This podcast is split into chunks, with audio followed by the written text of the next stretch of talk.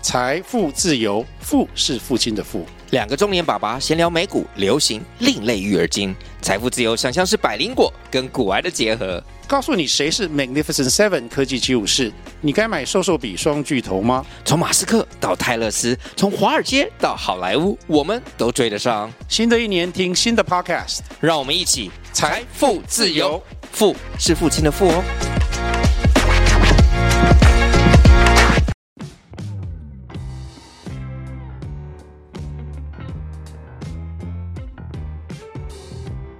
大家好，我是租宇的共同创办人 Sean。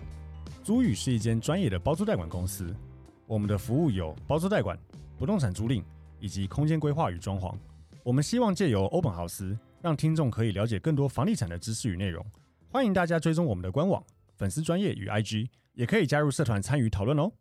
大家好，欢迎收听欧本豪斯 Open House，我是 Tim。我是 Sean，哎，今天反过来，那我们请我们的小编先引言，他要先跟大家解释，他上一篇的内容有口误，对，就是上一篇呢，我把自用住宅讲成自用社宅，非常嗯抱歉，不知道大家有没有听出来？好，那我们回归今天的主题。我们今天想要讨论的主题是生活机能好不好的定义。那因为 PTT 有网友针对于这个有一些讨论，这一篇的原文它的标题叫做“什么餐厅可以当机能指标啊”，那这是原 po 在讨论说，像是 Sukiya 或者说胡须章这种可能平价小吃，它可以当生活指标嘛？那像是如斯葵或者是什么红屋牛排这种比较高价的餐厅，也可以当做生活指标嘛？就是在讨论说到底哪些餐厅算是机能指标？那底下就有很多人在讨论，比如说他觉得说麦当劳、星巴克是，然后也有人觉得 IKEA 是。所以我们就觉得蛮有趣的。然后这个话题也可以延伸到说，到底你的住家附近有哪些东西算是生活机能好的定义？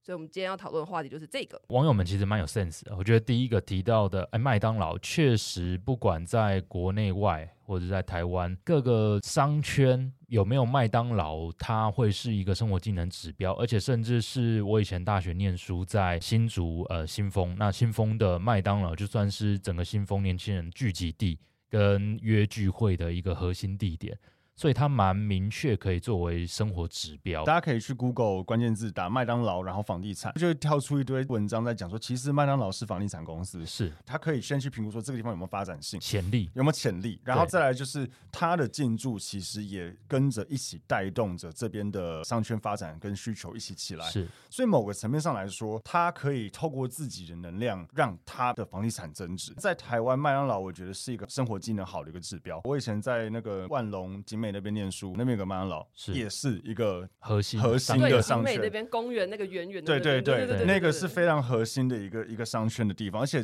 千年不变，你知道吗？就至少从我小时候到现在都是，或是甚至像那个台北车站。楼上很多补习班的那个，对对对对，转那边角也有个转角，那个麦当劳也是千年就在那边的一个麦当劳。其实它一直一直都是这个商圈的核心。我自己家人住桃园的从化区，我也会一直觉得啊，这一个从化区要是有开一间麦当劳，那感觉会更好，对，或是有时候我们会听到有些从化区，哎，有麦当劳了，对他就会瞬间觉得哦，不一样了。对，不一样了，人口够多了，所以它是一定有它的指标性存在的啦。，对那再来，网友还有提到台湾人比较在意的星巴克嗯跟全联，我觉得全联跟星巴克对我来讲，星巴克比较贴近麦当劳那样子，能够取代全联的产品比较多。举例来说。对美联社啦，美联社对啊美联社，或是坦白讲，台湾的 Seven Eleven 超级强，对，反而有时候人家看到哎有 Seven 或全家也已经不错了，但对不一定一时间会有全联。所以全联会算是一个非常棒的生活机能。对但你说它是不是指标？我觉得可能会有一点淡疏。我觉得星巴克它的指标性虽然没有麦当劳来的强，但是它的品牌的感受比麦当劳再高阶一点点。是所以常常大家会觉得说，哎，这个地方有星巴克了。对其实它是一个蛮指标性的地标。像我们家附近有个星巴克，虽然它位置不算特别好，但是你就会很醒目的发现说，哎，这一栋楼下有星巴克还不错。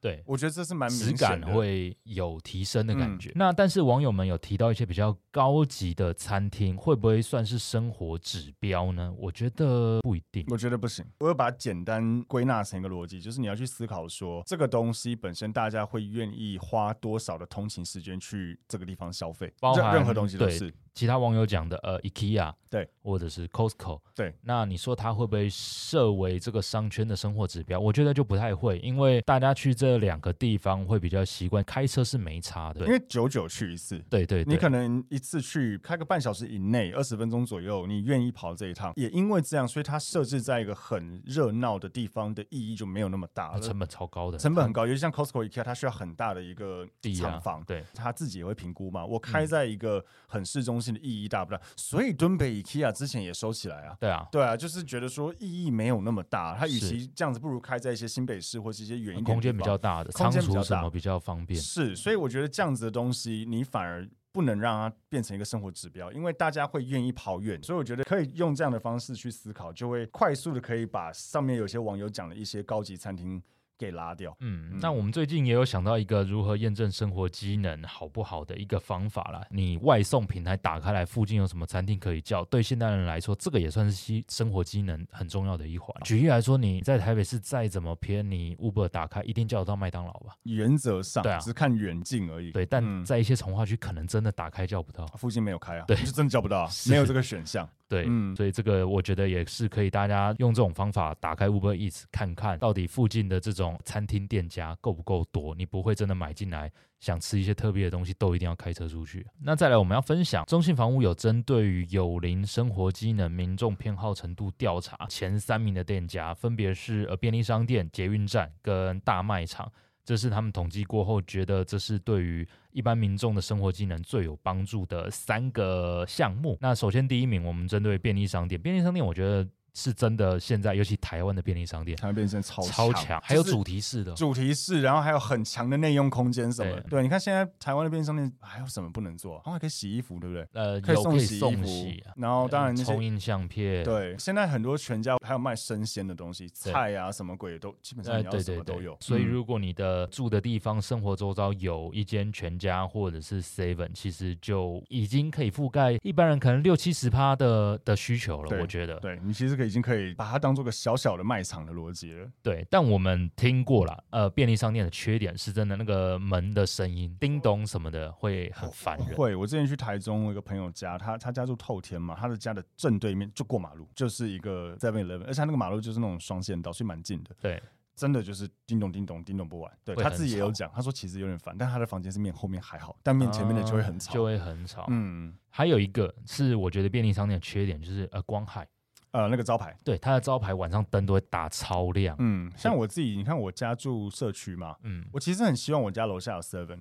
对但这个原因是我住十五楼，对啊，所以叮咚吵不到我。听光也不可能去影响到十五楼的对，但窗如果户我住二楼、三楼，我可能就不要。我一开始在做中介生涯，第一个接的商圈按标准品公寓三楼，一楼就是全家，嗯，它的砍棒还挂到三楼的哦外墙来，哦，对啊对对啊，就是房间内就看得到那个全家的字对样，其实蛮亮的那。是真的会有这个光害，也是它的缺点之一啦。嗯， OK，所以提供大家参考。那再来第二名就捷运站啦，捷运站以台湾人的接受度，大概是走路十分钟内能到，算是近捷运。但捷运站的缺点就是相对的，如果不是地下化的话，可能会有一些高架桥，会有列车的声音。那这个真的没办法，我也有卖过面木栅线的房子，那是真的会吵。嗯，对，但这个你享受到它的生活机能了，那这个就可能是它的抗性了，这真的没办法。我觉得捷运要先分它是地上还是地下。对啊，我觉得如果它是地下的话，呃，有些人会说共购共购本宅身会会有一些危险性。对我我是我没住过，不清楚我不啦敢讲。对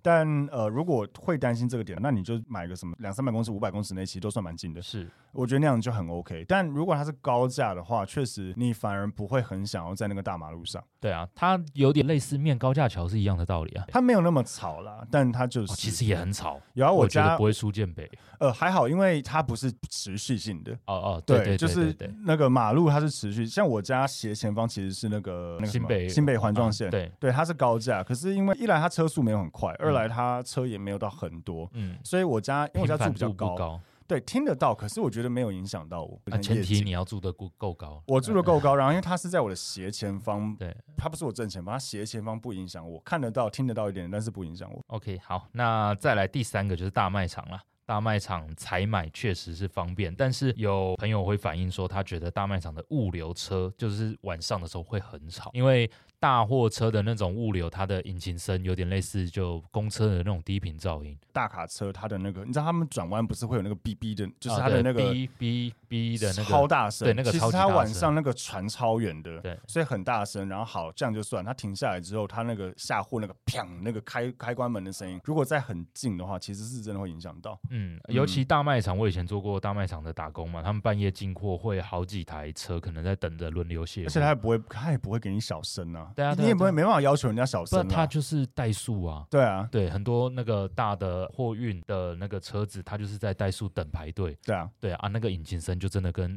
那个公车停在你家楼下一样。而且那真的货很那么吵重，它怎么可能跟你们轻声细语？是，不可能啊，真的它没也是办很法大声的。对，所以它算是生活技能之一，但我觉得它的抗性也蛮大的啦。像我家住骑车离全联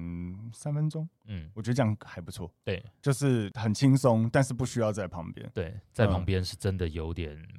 扰邻我老婆他们老家附近最近开了一个超大的全联，嗯一整栋有没有？哦。然后还有停车场这样子，那个扛棒有多亮，你知道吗？就是那真的是住对面，我觉得每天看出 会疯去掉很闪，就是真的很亮很亮。我觉得如果住什么后面巷子还蛮爽的，对可是住它正对面其实很可有点怜嗯有点可怜，对，很亮很亮，而且车流量也会比较大，哦，对啊，一定的，内湖 Costco 就塞爆、啊，而且就整个是内湖变成那说边就附塞啊近人爆要回家都变得很困难。所以总结来讲啊，其实大部分的生活技能有它的好处，但一定会有它的缺点啦。嗯，我们以前做中介，常下那种标语，叫什么呃“离城不离城哦对，对这什么意思啊？”，就是呃这个房子，离开灰尘不离开城市，对对对、哦，离城不离城。对对对对对对对对对，嗯。对，这是我们以前会下的标语，就是这些生活技能很好，但真的在你家楼下了，它就不一定是这么好。哦，确实。 OK，、嗯那以上是我们这一集的分享，那希望大家会喜欢我们分享的内容。那针对于我们的内容有任何反馈，欢迎给我们留下评论，然后也持续关注我们的脸书、IG 以及我们的 Reels，现在都会持续更新。好，那我们今天的节目就到这边，谢谢大家，拜拜。拜拜。